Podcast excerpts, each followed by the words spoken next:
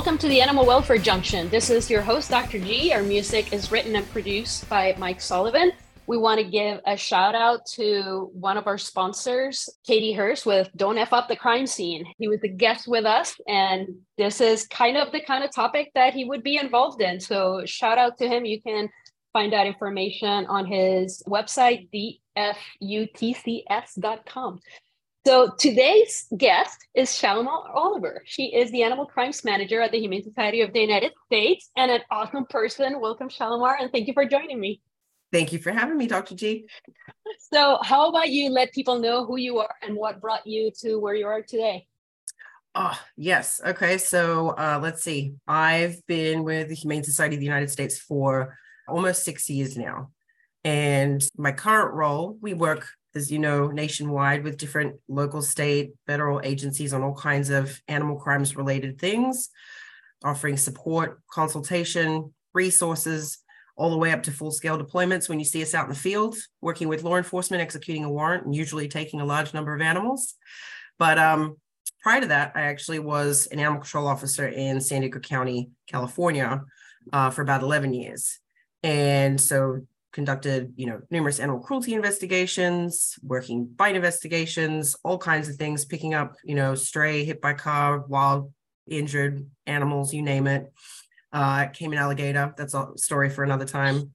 Uh, and then uh, worked at the San Diego Humane Society before that as a behavior counselor. So kind of got that portion of our work uh, in the about a year and a half that I was there. But before that, I worked at uh, the Sydney RSPCA in Australia and an Aussie Wildlife Park too. So got some diversity with different species, but um, none that you'll really find free roaming around these parts. I met you. I well, I finally got to work with you for the first time last, last year on a large scale case. So I feel you would be an excellent guest to have to discuss large scale cases, how they are worked, uh, the the things that work, the things that don't work, and you know just educating everybody from animal control officers to hopefully the the people in law enforcement and even veterinarians in the community on everything that it takes to to work up these cases. So, can you first let our listeners know what is a, what constitutes a large scale case? I mean, I don't think there's really any set definition, right? We kind of talk about when we reference um, hoarding, you know, we think of like a large accumulation of animals and more than one person can ultimately take care of and has the capacity to provide the basic but proper care to. So there's no number. You know, when we go to the different homes with people, it's like, you know, if they have more than 10 cats, more than 12 dogs, there's it's just when that level of care kind of starts to fail. And, you know, as you know, with the whole term large scale, we kind of moved out of referencing it as hoarding because it's in the DSM 5. It's a clinical diagnosis. So we have to be extra careful with how we reference it. I think in our safe space in the welfare field, you know, we all know how to talk about it amongst ourselves. But uh, from a legal standpoint, now that it's an actual diagnosis, we kind of are using the large scale neglect, large scale cruelty term instead we talk about um, how rescue hoarders, for instance, are not necessarily people that are sick, right? Like puppy mills can be a hoarder. So that would be something that would fit under that. Like we cannot really call them necessarily hoarders as a mental disease because they're they may not be sick. They may just be doing it for their own benefit. Yeah, there's like any type of um, large sum of animals that have to be seized, whether it come from a collector, a hoarder, uh, a business, you know, like a breeder. So, who are the people involved in identifying these cases and how do they ask for help or how do they approach you guys? Usually, so we get outreach kind of two different ways. It, it can come from the public. So, the complainant themselves that's seen it, been there, knows about it um, and has you know direct uh, a direct experience with the situation, or it could be from law enforcement to reaching out.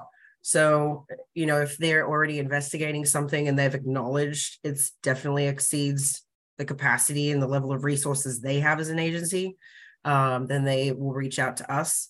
But if the complainant's sending us information, then we're likely going to reach out to local law enforcement, animal control, whoever the whoever has jurisdiction And then we're going to pass that information over to them. And, and then with sending that information, offer at the end of it, hey, let us know if you need something because we can offer all these different types of assistance if you need it. So it's not like anything with stepping on toes. We're not an enforcement authority, um, but we look to identify what types of resources we could potentially help with in order to make that case work and succeed people will will sometimes say oh the humane society and not just like you guys but in general humane society didn't do anything about it. Mm. and there is a lack of understanding that the humane society is not necessarily a law enforcement facility that can prosecute that can bring up cases against. So what what is the importance of law enforcement and how are they involved in the whole process think it depends on the jurisdiction because sometimes you'll only have law enforcement, such as a police department or a sheriff's office, and there won't be an animal shelter, animal control, humane society locally. So they are tasked with having to investigate, file charges, prosecute everything.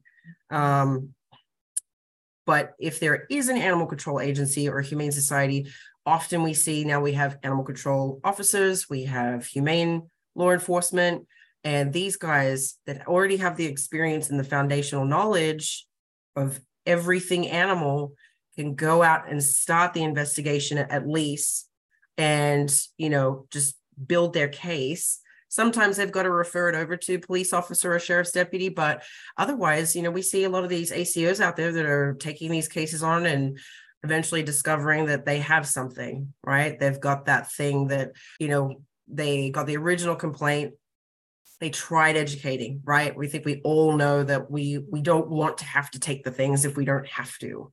And so when education fails and things kind of become non-compliant and nothing's changing at what point do we in the work that we do have to step in and say okay enough's enough. You're not there's no change here. There's no improvement for the lives of these animals. So therefore we have to step in and look at either criminally prosecuting charging uh, and seizing the animals so that we can get them the care they need.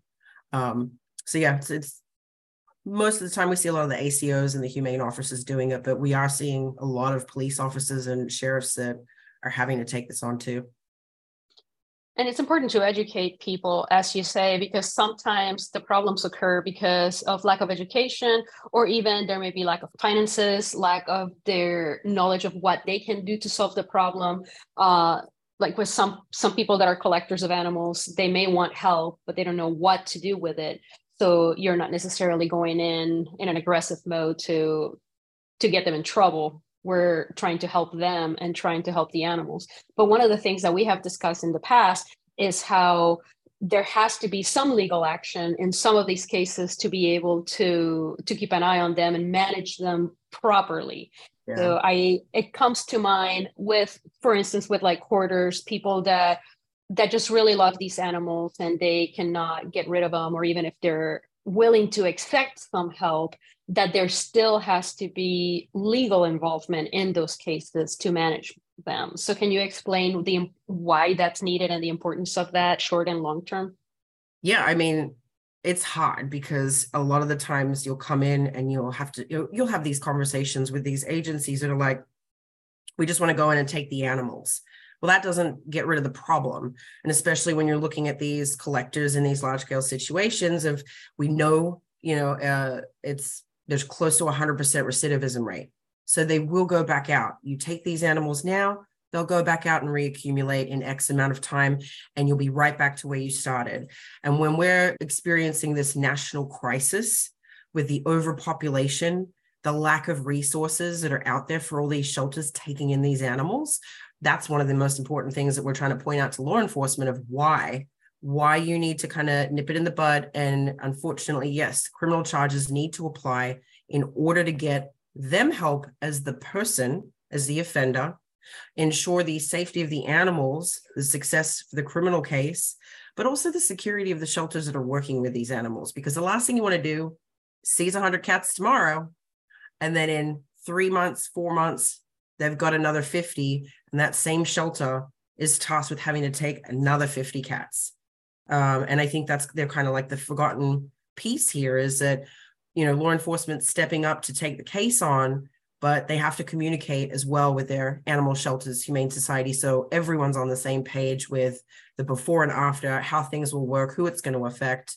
Um, in the long term, like you just said, so that they don't reoffend and shelters aren't right back where they started, investing more resources that they don't have, because um, it takes away from the rest of the, you know, support they're able to offer their community when they have to put all their focus on this one specific situation with all these animals that as you know sometimes we're we're holding for a really long time if they're not immediately surrendered. So that shelter that's holding those animals is paying for caring for. Their staff is you know tasked with the the burden of you know what we know are usually a large number of not so well animals. They're usually sick. They can be you know under socialized and that just weighs so heavy on shelter staff and and um, services.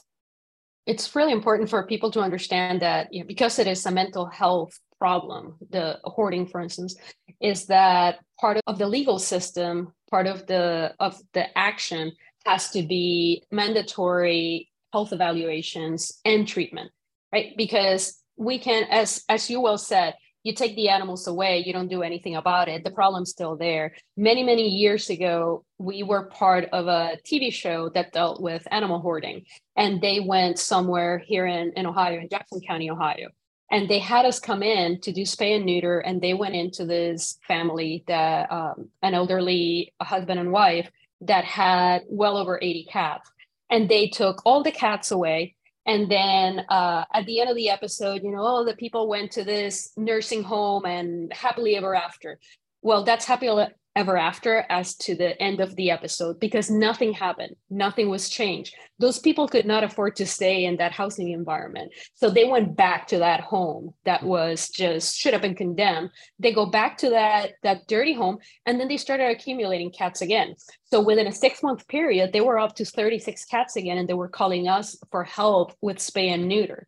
So that to me showed me the importance of legal action it's not that I want to get these old people in trouble, right? It's not that I want them to go to jail. It's not that I want anything, but I want them to receive some form of help because without without mental health assistance, nothing is going to get better. And that's the only way now we're seeing like you have to get them they have to be charged with something. They've got to be put in the system. And it's really hard, you know, we'll have law enforcement come back and say like I'm not, you know, just like you said, I'm not going to charge this sweet old lady that you know has a hundred cats that are dying i'm going to look bad too. They're worried about how that's going to look to their community. It's like if you look at it from a different perspective you're actually showing your community that you don't only want to support the animals of your community but the people too because you're helping both. And it's you know a perspective we're trying to have these agencies see that you know if you get them monitored you, you get them on probation you give them the span of ownership um, the mental health counseling is super important um, so that everything can be monitored and things are documented but it's the only way to get them the actual help that they need um, and you nailed it on the head too with the the whole we're not trying to put people in prison for you know things getting out of control often as we know there's a trigger behind a lot of these collections like something that started it all. And they just kind of lost track, but they still need that help.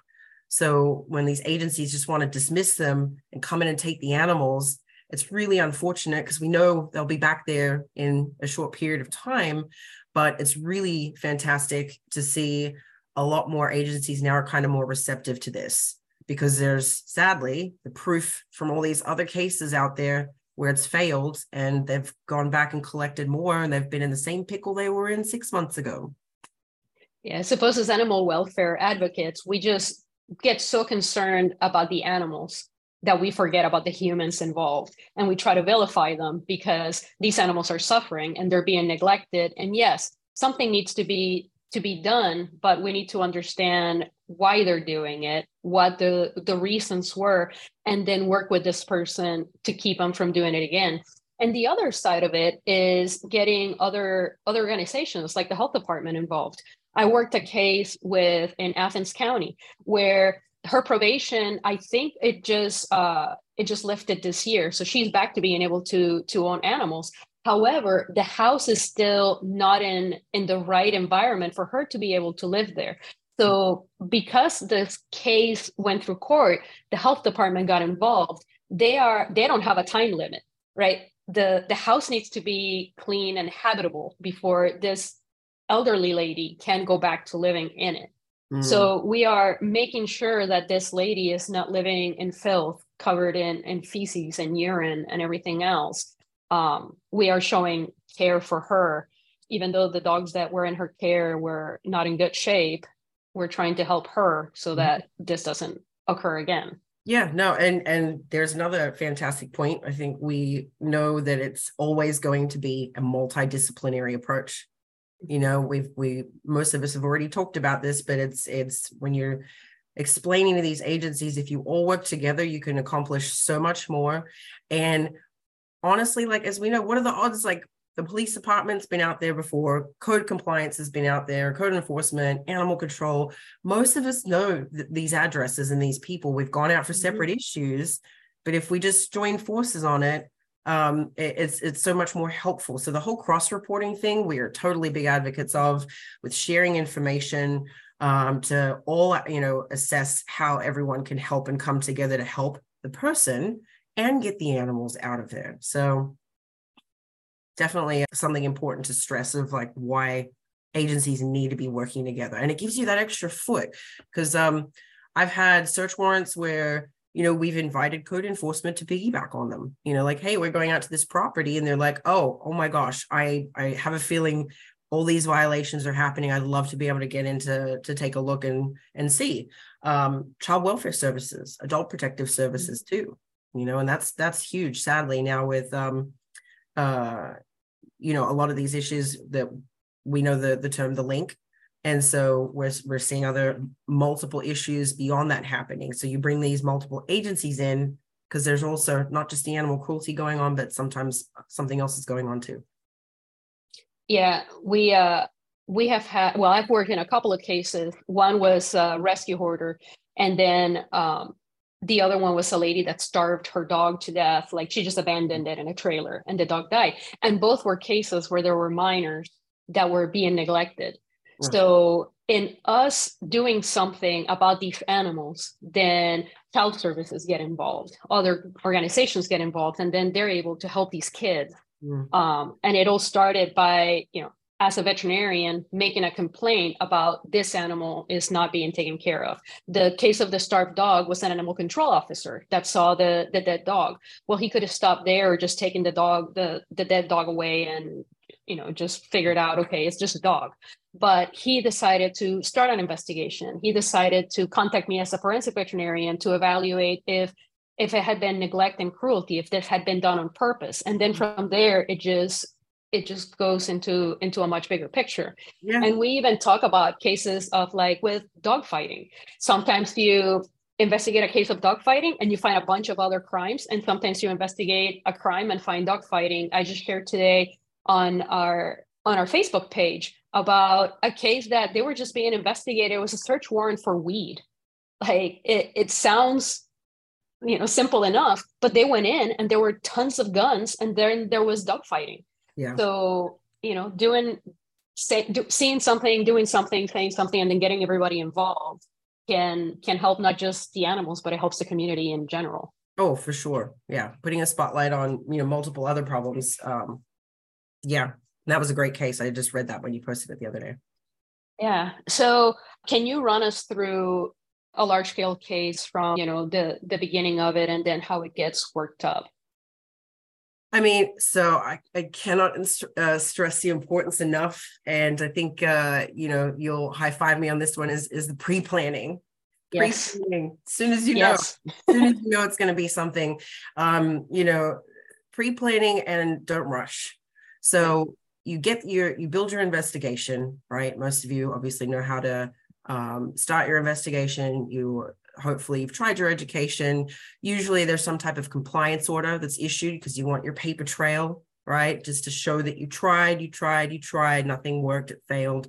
Uh, they became non-compliant, what have you. So you've reached this and you, you've consulted with your prosecutor, they're on board and see that there are multiple violations, there is enough probable cause um, for a search warrant, there's enough evidence to show that there are violations occurring and that ultimately the only way to stop and intercept is to seize them via search warrant. So once you have those pieces on board, which sidebar can be a huge problem and and and barrier for some people in their jurisdiction uh, with leadership with you know the different prosecutors who are also tasked with multiple multiple counties to cover human crimes uh, human cases as well as animal cases.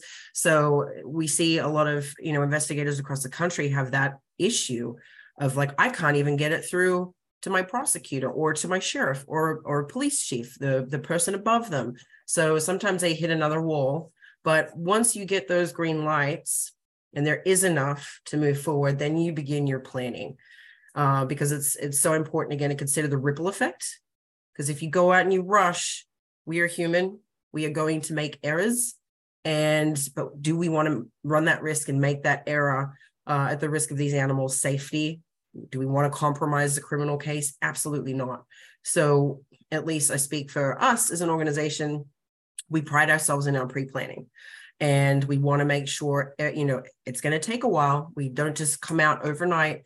Um, but for the safety of everyone involved, we do have to plan things of, you know, you take these animals how is that going to look like on the seizure day? Who do you have there? Because I've had agencies call us for help. I'm like, do you have a veterinarian? They're like, no, we were just going to call when we got out there. And it's like, let me tell you about this other national crisis called shortage.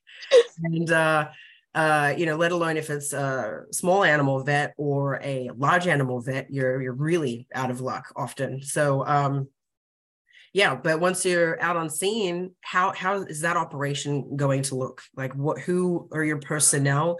Are they experienced for the species of animal that they're handling? Do you have the veterinarian? How are you documenting everything you find on scene um, and who's with you? Do you have a police department a sheriff's office that's coming out to to keep you know hold the scene? Um, so there, there's all of that. And as we know too you get out on scene you can plan for those 100 cats as much as you want. There's going to be 375 um, right. so you know ha- having all these backup plans of what if this fails what we what would we do then? And um, if you know the one shelter or agency can't take in and absorb that population where are they going to go uh, we talk about temp shelters fairgrounds like other space to use to hold the animals temporarily if, if there isn't a local shelter or the local shelter is full um, emptying out the local shelter by transferring those animals out to make space for the incoming case animals, um, and how long they're going to have to be held there. You know, we really do try to see if the person is interested in surrendering the animals on seizure day so that that way we've got more freedom to get them exited to other you know shelter and rescue groups get them fostered get certain veterinary care we may not be able to get under normal circumstances. So, you know, um, but once we kind of figure out, you know, like they're not going to surrender them, then we've got to hold them for, you know, weeks to months while we file all these petitions and documents with the courts, get a hearing set up to show how much this is going to cost for X amount of care, usually 30 days of care for the animals.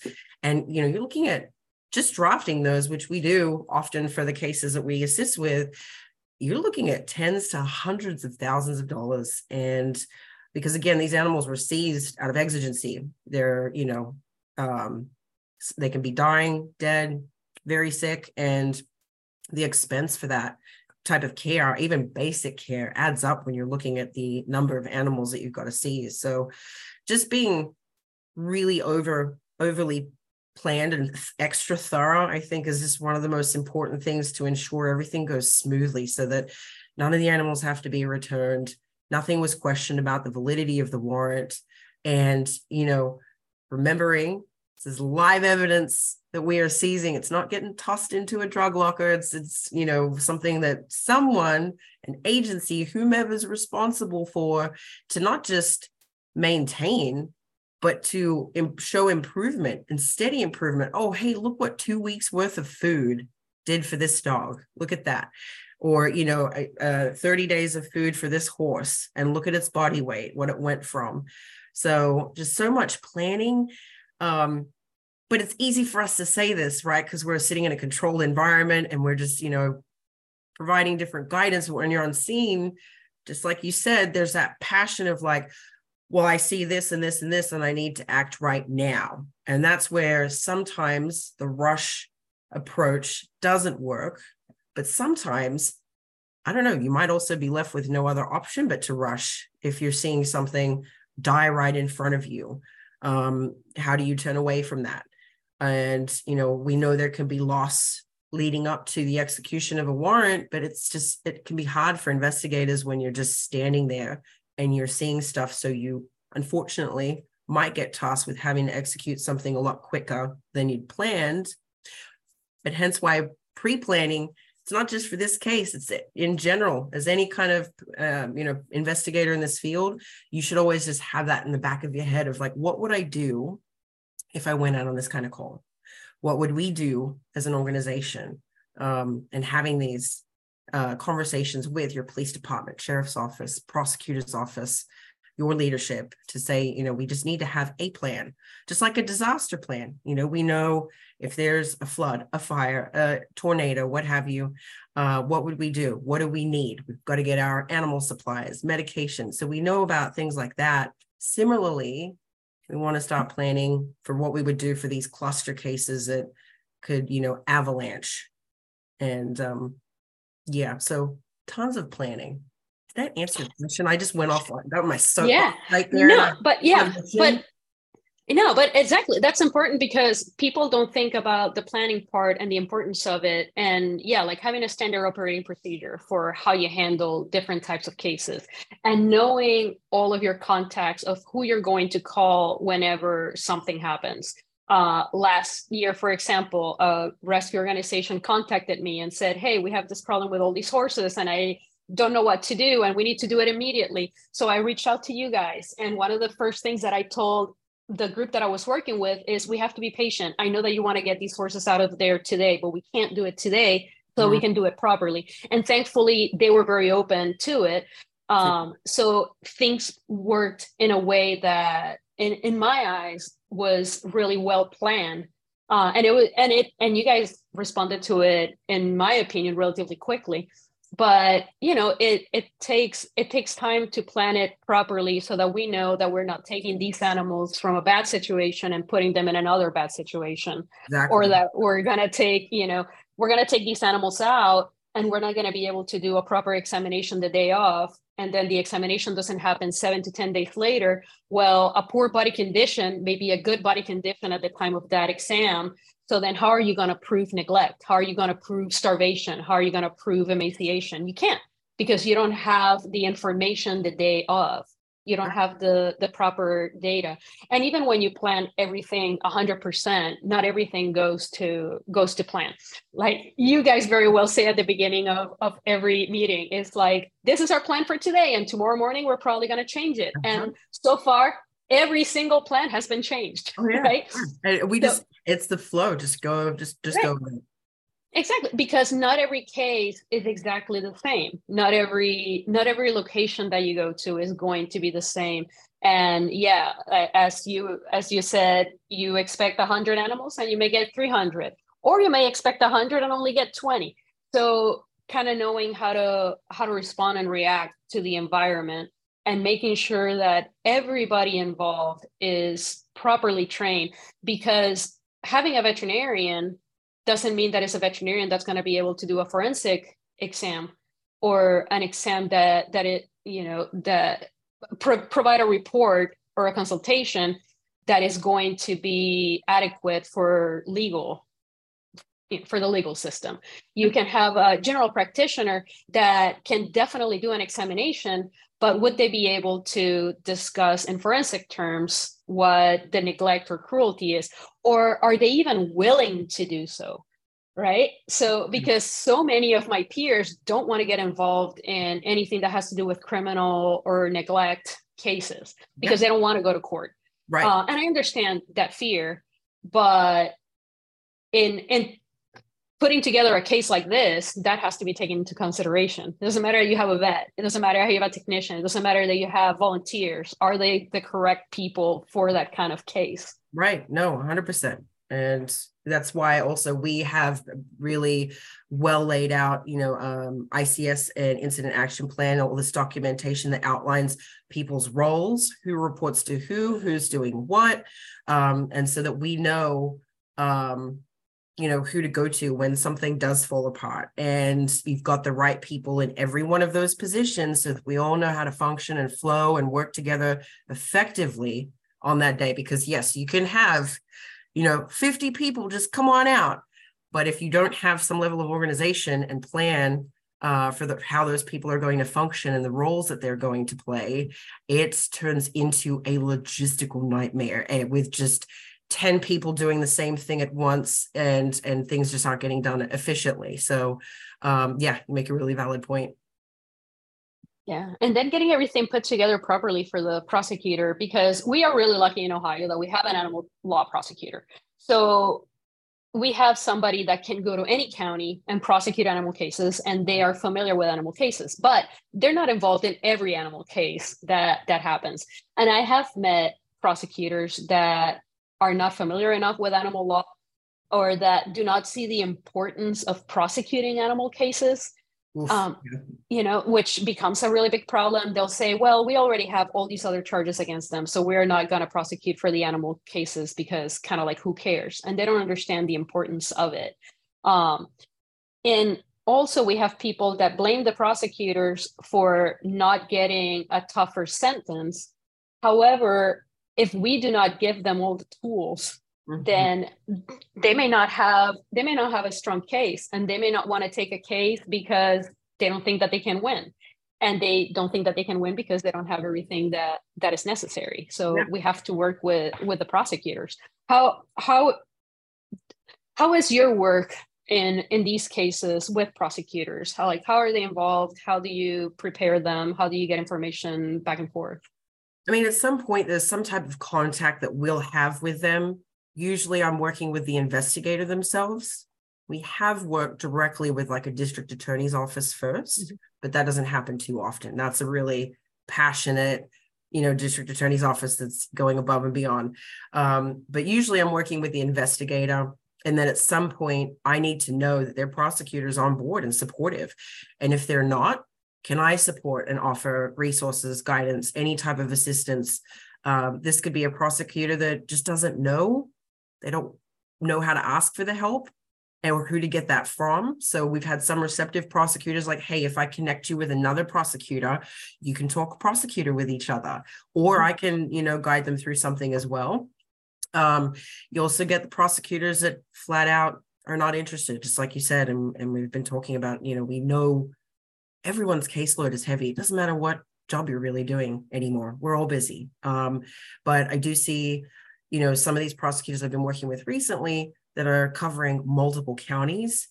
And I, I don't know how they're doing it. I really don't. And so it's if we can help to lighten their load, but as long as I'll take this case on, uh, how can we help, you know, um, give them what they need to take the next step with the case? Um, once we know they're on board, then you know it's it's kind of um, I mean, it's definitely great. I have worked in the great state of Ohio uh, with, you know, as uh, one of your attorneys that that handles the cases, and you know, they're obviously really well versed. So that's another thing to have a leg on it, leg up on is is the fact that you've done an animal case before. Um, but I think if a lot of these prosecutors haven't, it's nice to connect them with someone who has or even more simply give them some case law to reference like look this has been done before and they won and they it was they the case was successful. Um, because it's a risk you know we know it's a risk for the prosecutors that they're putting their name on this. So they're saying by putting their name on it that it is a, a solid case um, that they don't have you know real concerns about losing. So that's risky for a prosecutor. Um, and again this is a unique situation for them when they're used to dealing with uh, other human crimes instead and then we bring them you know a hundred sick feral dying cats and they're like what is what why what what what, what do you what's cost of care like what do, what do you mean and so Um, but most of the time, we do work with pretty decent prosecutors that are really interested in taking the case on. Um, but mostly just they're just busy. They're so overworked right now. Um, the ones where we have we we hit a wall with, sometimes that happens, and sometimes we don't have an answer for it. And unfortunately, sometimes a case is stopped there. Uh, there are other avenues we certainly can try to help support and assist the investigator if they still want to push it through, but we're limited too, and we don't have enforcement authority. So we just we try our best with that, trying to build a positive relationship with them and explaining what it is we do, because sometimes there's still mixed messages exactly about what we do as an organization and a team. Um, but yeah, people are going to, if they haven't already, find somebody that just, whether it be a prosecutor or someone from law enforcement that just doesn't want to take it that far for whatever reason. And you can push and push and push. Um, still, where we tell people if you see something, say something like keep being a voice, right? Sounds cheesy, it's very cliche, but it's you know if if people stop talking about it then people think that it's stopped happening and it's gone away and it's not a problem so um, those situations are out there and i definitely feel for a lot of those offices working with um, you know prosecutors or whomever that the case just doesn't go where it should go yeah understanding the fact that some of these animal crimes again are involved with some human crimes. They you know if you you can prosecute uh, for for instance an animal sexual offender today and then you're potentially preventing that person from being able to assault the person or you know like at least put them on the radar to know that something may happen.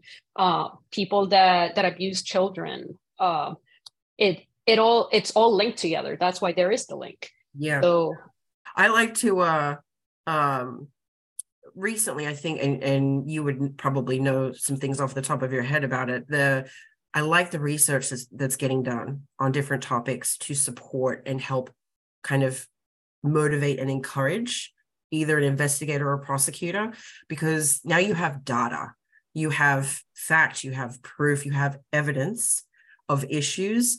So, you know, when you speak to animal sexual offenses, and there's uh, Miss M. Jenny Edwards, who did a lot of research and compiled a lot of data over X amount of time, so that you know, I've I've presented some of her information to law enforcement when they're when they're kind of dusting off a bestiality case, going, you know, this is kind of almost a joke. Um, and besides us saying, well, there's a link, and you're probably going to find some child pornography or other crime going on, and you don't 100% have them hooked at that point.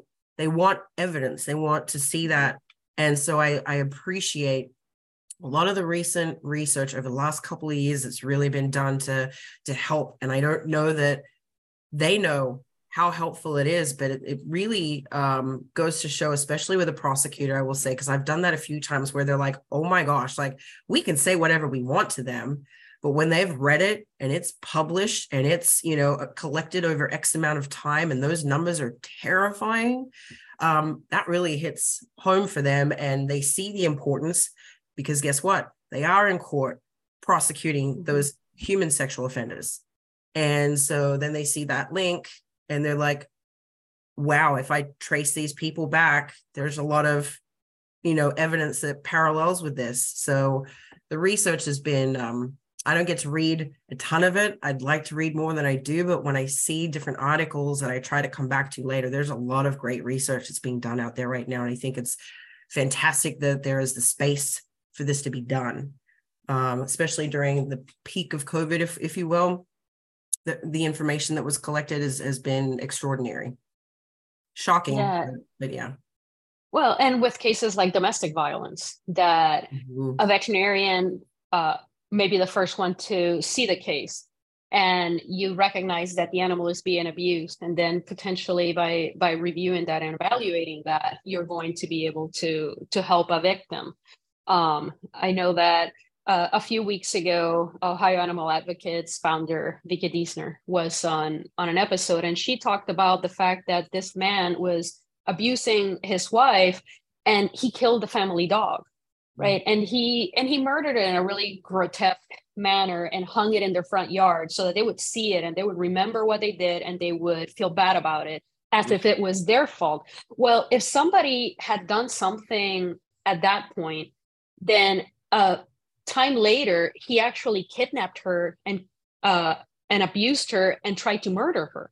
Right. So we do something about that dog to begin with and take it seriously we keep that lady from having to go through through all that trauma and all that trouble. And she luckily she survived but she's very lucky to to have survived. Yeah. uh, so how many missed opportunities along the way to help not only the animals but again to help the person? I mean it is it is a it is a full circle problem and we kind of have to to work together to help everybody involved and and do better as a society.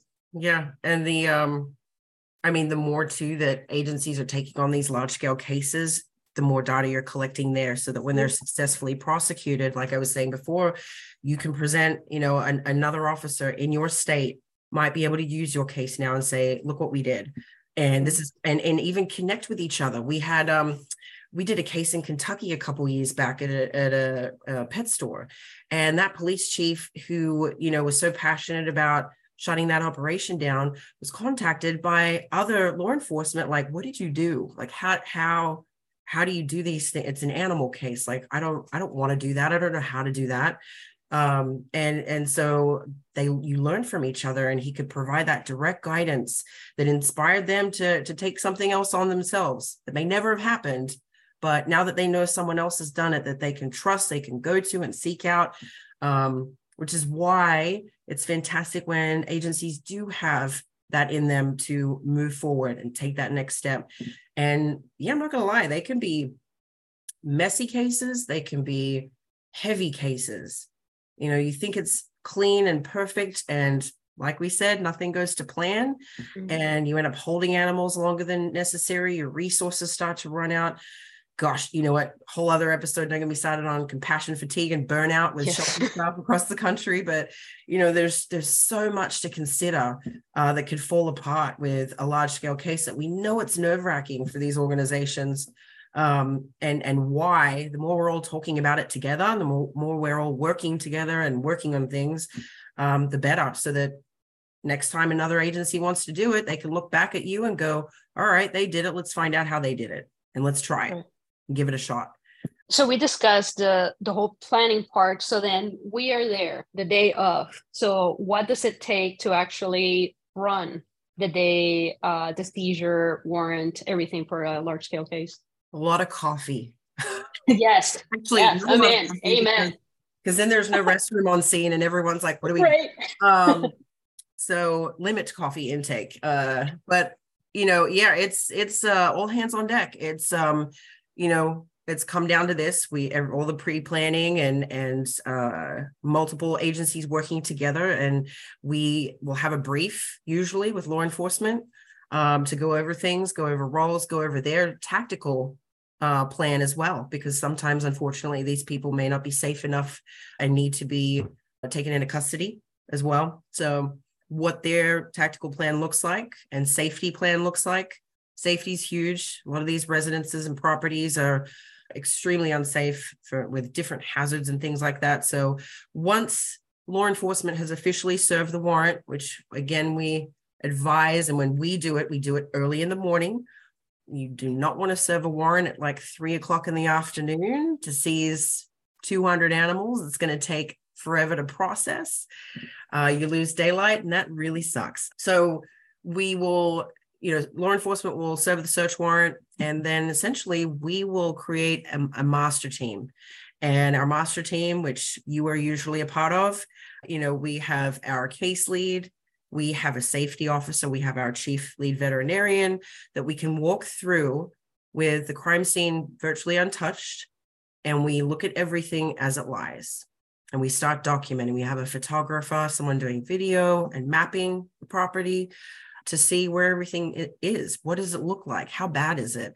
A rough population count too. And then for for you, you know, it's triaging. Who do we have? Who, who's the worst? Are there worst animals in worst condition that need to be, you know, examined and exited immediately and taken to emergency care? Other medical concerns, unique concerns that you have that you have to identify, and then we have to, after that walkthrough is done, come back together to determine how we will assign our field teams with you know going into different areas of the property and how what it'll look like for them starting to document so photograph uh, and id these animals as we remove them from these areas.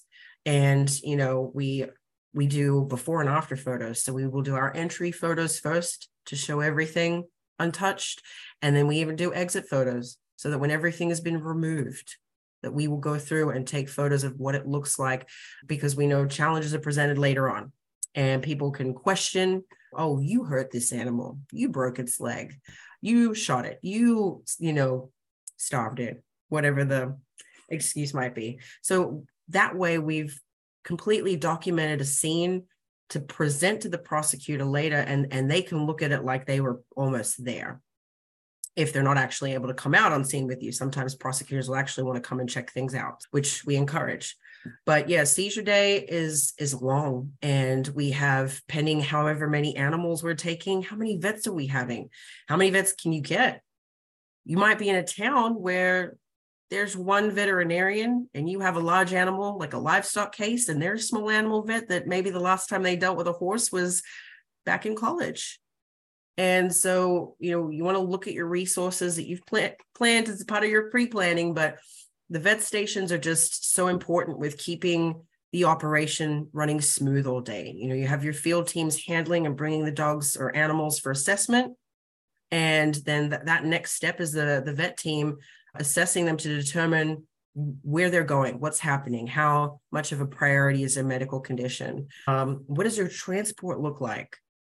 You know, like you've got the animals, got them loaded, got them in crates, but how are they getting to your temp shelter? And so we've had, you know, some situations where people hadn't planned. They've they've got a case with, you know, 60 horses, but they don't know anybody with trailers or equine vets that are really imperative to an integral with helping or if you can't get you know the right veterinarian can somebody else help like someone else with industry knowledge, farrier, things like that. But it is a busy, busy day because every plan changes and you just have to go with the flow. But once all the animals are documented, secured, and safe, then we're, you know, hopefully doing that all before sundown. However, that doesn't always happen. And we've been working through the hours of the night. Some situations you have to keep the search warrant open and have an officer stay on scene and you might have to return the next day if everything wasn't documented properly or the animals you didn't have enough time to remove them. You really want to consider safety. I had a case in i think it was michigan and they worked through the hours of the night. And i just i think that's really hard on your team when you're dealing with so many different animals limited to no daylight people are exhausted. So really thinking about what that would look like operationally with you know when you would call a stop to the night if needed. Um, but otherwise, getting all the animals safe and secure to your temp shelter, unloading them. We forget about that sometimes. We've loaded them up and it's like, oh my gosh, we haven't even gotten back to the shelter yet. And we've still got to unload everybody. Um, the behind the scenes people of setting up all the, the temp shelter and the warm bed at night for the animals to come home to. So there's so much planning and it sometimes it looks easy to others but when you really know what behind the scenes what it looks like it's intimidating. But if you want to do it right you got to do it right. So there, there's just a lot going on. That's in a nutshell. I mean you've been there on days with us too seeing how much goes into the actual seizure day but remembering too that we're just careful with how we're handling things. Chain of custody is really important for the criminal case too so we've got everything is logged and documented.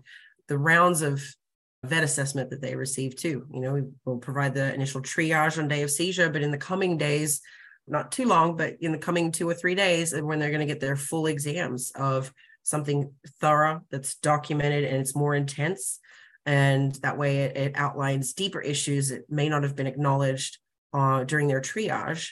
Uh, because you do have to, you really have to think about if you're taking 200 animals, you have one veterinarian, it's going to take time and you can't rush that and you don't want to rush that because then you'll miss things so takes a lot of time a lot of patience and just yeah go with the flow mentality of just roll with it as it comes.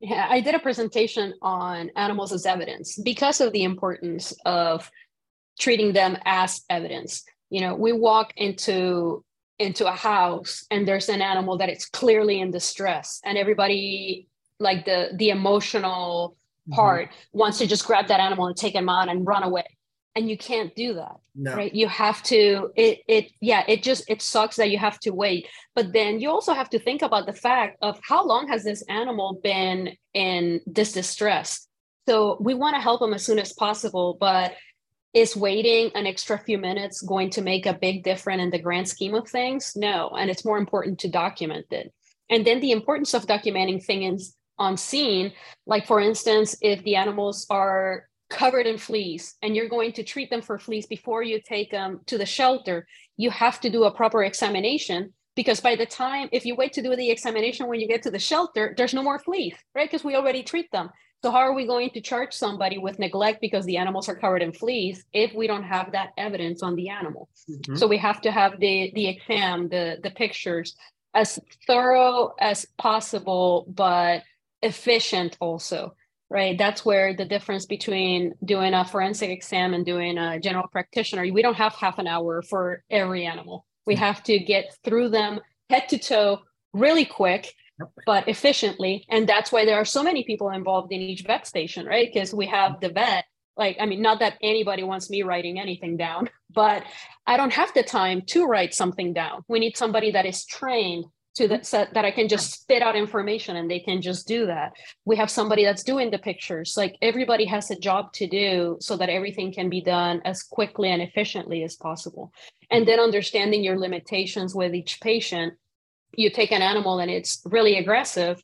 Okay, well, what can we do with what we mm-hmm. have?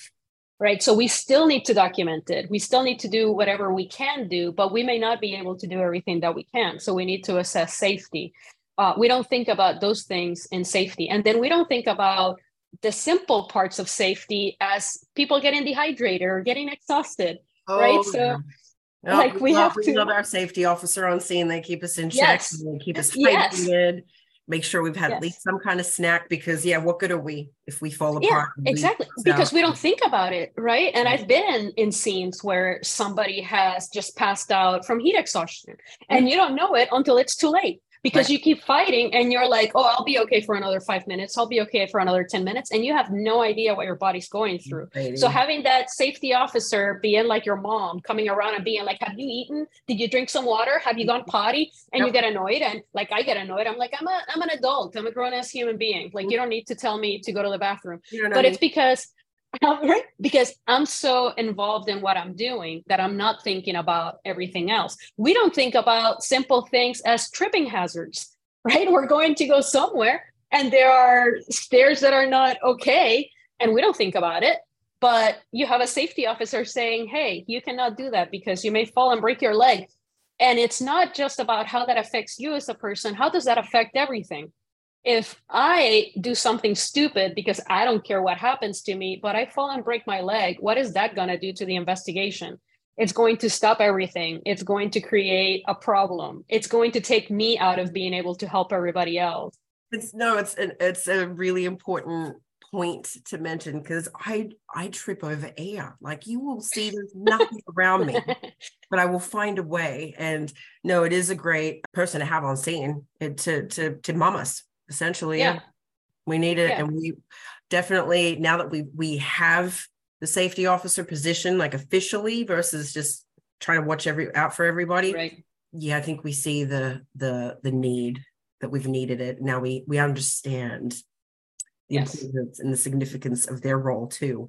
So then we have the animals and we've taken them to the shelter and then we have done our intake evaluation and done and done things to them to make sure that they're safe. So then where do we go from there? So first of right. all, it's the ongoing care for the animals that you've already planned. Like what does that look like? You've got the next, hopefully the next few weeks planned out for appropriate staff, ongoing vet care. Is a vet coming out to your shelter or, or temp shelter? What does that look like? The documentation of the ongoing vet care that's provided as well, because you'll find more medical problems as the days come. You may very well lose some animals. you know, a recent case that we both assisted with was we, we saw probably like percentage wise some of the most significant losses out of a smaller population, but unexpected just how horrific their medical issues were that they had to be euthanized. So making sure you're staying on top of documentation. But then, so for me, I'm working with that investigator and the prosecutor to stay on them and remind them. So I become the mom of, hey, now that you've seized the animals, thank you. Have you filed your petition for cost of care? Have you filed this? Have you considered what charges are going to look like? And then if it's a case that HSUS is assisting with, we're putting this all together for them in an evidence binder. So we've got everything that we can just hand to them. We also offer, we help with writing and compiling a charging recommendation document. So now that all these animals have been fully examined, and anything else that needed to come about in following days that maybe was found through x-rays other labs that were run and things like that what can we circle back to looking at animal 1 through 200 who with their condition could be considered for as a felony charge a misdemeanor charge no charge? Um, you don't want to get too charge happy and like everybody gets a felony. Um, but you want to have that conversation with law enforcement and the prosecutor's office of like, from this, what do we think is fair and reasonable to charge this person with? And often they might need guidance with that because, again, it's animal crimes case that they're not used to. But we're pretty fair and reasonable with when we're, you know, deducing that information and coming up with those recommendations. But evidence collection, all your witness statements, uh, veterinary statements, really important. So you'll have a vet come out do all the things, document, you know, the animal's conditions. But you know what's real nice at the end of it all is having a vet statement to say, here's my overall expert opinion on the whole day, the conditions, um, the environmental conditions versus the physical conditions, and why you think this is so poor, how this could have been prevented. It's it's a vet's opportunity to give their their personal but professional opinion on something. So putting all this information together and as I said, we put it in a nice big old evidence binder, makes it so much easier. And you're more likely to keep not keep their interest, but just when you're helping each other, it just takes that load off of them. But it makes sense, and you've got all the evidence right in front of you to, to show why. So what do we say? Collecting evidence, the ongoing care of the animals, and you know thinking about what charges would look like. Because the thing is you just don't want to have all this effort and then it goes stale and gets swept under the rug by somebody somewhere. And we've seen that happen too with fantastic cases and you follow up like whatever happened and it's they haven't filed the charges yet. And it's like case was done 6 months ago. What do you mean it hasn't been? Or the hearing was never requested. And that agency loses its opportunity to request the cost of care and, you know, again, that usually I think for me is one of the bigger things that falls under the rug is is agencies not filing for cost of care in time because they don't know. Or they know that it needed to be done but they didn't know it needed to be done in this certain amount of time. It could be you know as soon as seizure 7 to 10 days from seizure 21 days from seizure depends on each state and the laws. And if you have a cost of care law and if you're in one of those poor states that doesn't my heart aches and bleeds for you because, you know, as we know there, uh, I'm going to pick on Kentucky. I love Kentucky, um, but they don't have a cost of care law. So they're holding till the case goes through to trial, which could be there's one county that did a puppy mill. They were holding the dogs for over two years. Those puppies grew up into adults that have been locked in a shelter um, you know, not saying that's a bad thing, but compared to a home environment, mm-hmm. those puppies were raised in, um, unfortunately, because it was a small rural shelter, just didn't have access to resources, and a lot of them were kennel crazy and had other issues, and you know, it, it at that point makes uh, a shelter want to give up on that. Like, why are we? They've invested all these resources, they have to turn away their community, so yeah, staying on top of all your court documents, making sure things are filed and requested on time. And if you don't know, ask, ask somebody um, that might, because we've seen cases lost to issues like that. and people don't understand that's where the rushing to get something done can be a problem right because we're taking the animals from a bad situation and putting them in an impossible situation that they you know it's it is not the fault of the shelter because they don't have the resources but then they can't do anything about it. And then and then what happens to these animals? The animals kind of continue to suffer. Mm-hmm. so yes they're not in that in that puppy mill situation but where they're at is better but it's not what should be. Yeah, and um, it's what we're, you know, the promise that we're giving them by getting involved mm-hmm. in that case in that situation, we're not fulfilling our promise. Um, I worked with a shelter down south uh, about two years ago, and you know it was great. Their sheriff's office went out and executed this warrant, seized almost hundred dogs. They didn't tell the shelter at all. They just showed up. All the deputies just, I guess, like literally just packed dogs into their car, and the shelter director called me just like mid stroke of like, I don't, I don't know what to do here. And and she and that I I myself was just flabbergasted because I I don't know what what do you do? And she did her best. She kept her like the staff stayed behind, but that that missing link in the communication, it's it's imperative that you're all talking with each other um, again, to make sure that there is a successful outcome. So from the animal shelter to law enforcement to your prosecutor, there's this pyramid and, and everyone needs to stay in contact and communication and continual because uh, for some situations, I've actually recommended that they set up either weekly calls to do check ins. Um, and that can be helpful for the prosecutor too, just to know how his evidence is doing. And the shelter is able to communicate any concerns, that may not otherwise be really taken seriously when we especially start to talk about behavior issues that happens when these animals are kenneled for so long and they're in that type of environment then we start to switch into different concerns and issues. So something they just may not consider just like just hold the dogs just hold the animals. You're the shelter just take them. It's your responsibility now. I'm out. It's like no no. Right. It's not like a black hole ready to yeah. receive an unlimited no. number of animals. There's no. like a certain number of of kennels that they have and also the the support that the shelter has. It's kind of like going to a restaurant. People see 100 tables and they're complaining because well all those 50 tables are empty. Why don't they sit me? Because they only have two waiters so they can't take care of that whole side of the restaurant it's the same thing at a shelter you may have 500 kennels but if you only have two employees you can only take in the animals that those two employees can take care of mm. right so we have to to understand what capacity means capacity is not number of cages. Capacity involves a lot of different stuff. Um, so how does the process of surrender works? Because sometimes it makes it easy if the person just gives up ownership of the animals and then it allows you to to proceed with placement but sometimes that doesn't happen and i know it varies in states like i know that in in ohio from what i understand at 10 days you have a court or a court date to assess surrender. So how does that process overall work and what are the the benefits of it? I mean, the surrender is preferred. You know, we, I'll speak for us, you know, we want to make sure like nothing's coerced. This is a conversation that needs to be had casually, comfortably of, hey, you know, looking at this right now in this situation, it, you know, in the best interest of the animals, would you be interested in surrendering ownership? That way, we're able to do a, B, and C, get them out, uh, adopt them out, get them, you know, more medical care, et cetera. Um, you think of, you know, a pregnant mother, right? Do we want her giving birth in a shelter environment? Would we like her to give birth, you know, at a rescue's home?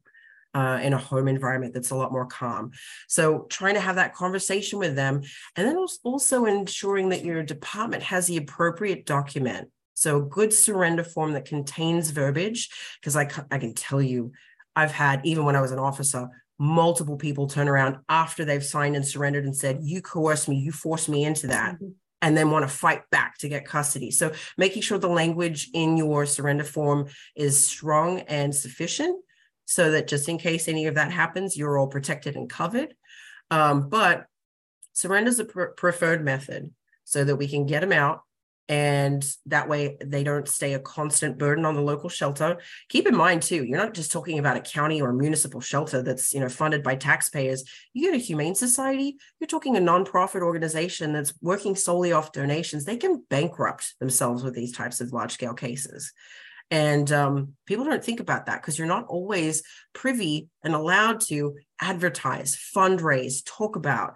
You know, it's it's strategic and it's planned on what is allowed to be shared on those cases. So if they don't get enough attention for that case to fundraise, then how are they making the funds back to support everything they're going to have to pay for these animals for x amount of time while they hold them so again you want them out so that that way you could do transports right to other neighboring uh, counties shelters other states that maybe you have an moa or mou with so that you can work together when you're in need. And you have this agreement of like hey we're empty up here in the northeast. You know bring us bring us you know 30 cats or what have you. But yeah, having to hold on to them is is is hard. And pending your state and the laws, how long you have to hold on to them for, you know, we fall for stuff when it's like, oh, 30 days, it says so right there. Well, the court system can override us sometimes, and we might be forced to hold them even longer for whatever reason comes up, right? Always something else that, again, plan for A, B, C, D, E, F, G. Um, and you know if we have to hold them even longer again the resources that are have to be invested into that especially when you're talking about anything pregnant and large animals i mean you're looking at heavy costs there right there's no such thing as a free horse and so when we take these guys in just the food alone the the hoof care and everything like that it just it adds up and it adds up so quickly uh, sometimes those resources are also hard to find right? If they're for specialty animals or if there's a shortage in the area. I remember, you know, we've looked for dog crates and, and we couldn't find any of the, you know, places that sell dog crates within a two, three hour radius that had any. And we needed some extras. And so you've really got to think about, you know, how long could you potentially have to plan for you know 50 bales of hay a day or whatever you, you, you need to, to keep the animals fed and will those resources also always be available to you um, so yeah surrender is definitely the preferred method a hundred percent but again exercising that caution to not force. I've heard a few agencies or you know individuals that will go right to that offender and be like look this could all go away if you just sign sign the animals over now. And it's like no no that's coercion. You can't barter. You cannot barter. That's actually illegal but you cannot barter and make a promise. That's not your promise to make as an investigator law enforcement official and one that we obviously don't support either we're going into this with the understanding that regardless there's going to be something criminal that comes out of this so yeah, the preference is definitely surrender. One last thing that I want to touch on it would be like the fact of be- being objective when we approach cases, right? Because there's so much emotion and you cannot approach i'm not saying we're not going to care about what we're seeing and we're not going to have judgment but we need to save those judgments for behind closed doors and to, for our personal time when we are assessing these things, we need to look at it objectively. We cannot go into a case judging the person because we don't know what the what the case about, what brought him into it. And the defense attorneys can use subjective comments against you because they can say, well, you're biased.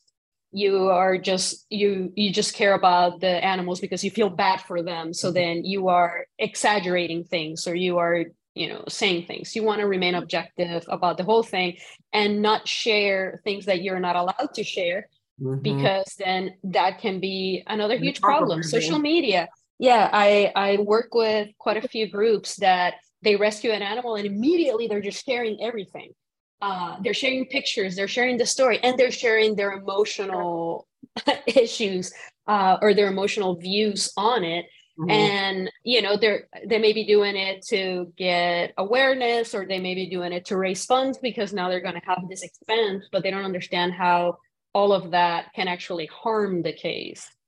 Bless you for bringing that up. Um, it's that is something for me too, and I've mentioned in a few other things I've spoken on. Um, yeah, social media, keep it away, and it is the most detrimental thing ahead of seizure that you could share, talk about. You are doing no one favors. You are compromising a criminal investigation. And ultimately, it's you're not always going to know. I've seen so many complainants that they rush out there and they post it on social media because they're like, you know, police didn't work fast enough or they're not doing anything. No, it's you're not privy to know that information. Right. They're not going to report back to you that they're working on this secret undercover investigation that's, you know, that's going to culminate in the seizure of all those animals that they're going to save. And now you go out and post this days before they were going to execute a search warrant. So, you know, we strongly, strongly ask people if you really care about those situations. Please let them do their job, that these things do not happen overnight. You don't just go in and shut the puppy mill down. You don't just go in and shut the hoarder down tomorrow. It takes time. And even if that time frame isn't something that you're okay with, that's too bad. If you mm-hmm. want this done right, let the professional investigators investigate and do their job. And I've seen so many cases lost. Uh, and and sometimes it's been accidental and they were well intentioned and didn't know. And sometimes I've seen it done blatantly that you knew and you still went and did this, and which is really unfortunate. But for most people that just don't understand, yeah, it completely compromises things and you have no clue what's being done. It's that whole picture of like the iceberg and then how deep it really goes. Mm-hmm. You don't know the behind the scenes communications and everything that's going to come about for this. So wait and and it can take a long time. We've had cases even when I was an officer, I had a career case that w- was with me from when I was with my FTO and I didn't execute my first search warrant until I like the month before I was leaving to come to HSUS. It took that long. Some of them happen. We don't want all of them to happen and take that long, but sometimes they just do. We just, and there's a reason, right? There's usually a reason why it's taken that long. We have to build enough evidence. There's not enough. Something's missing. We don't have the right person. There might be a different district attorney in office. There might be a different prosecutor, things that are out of our control.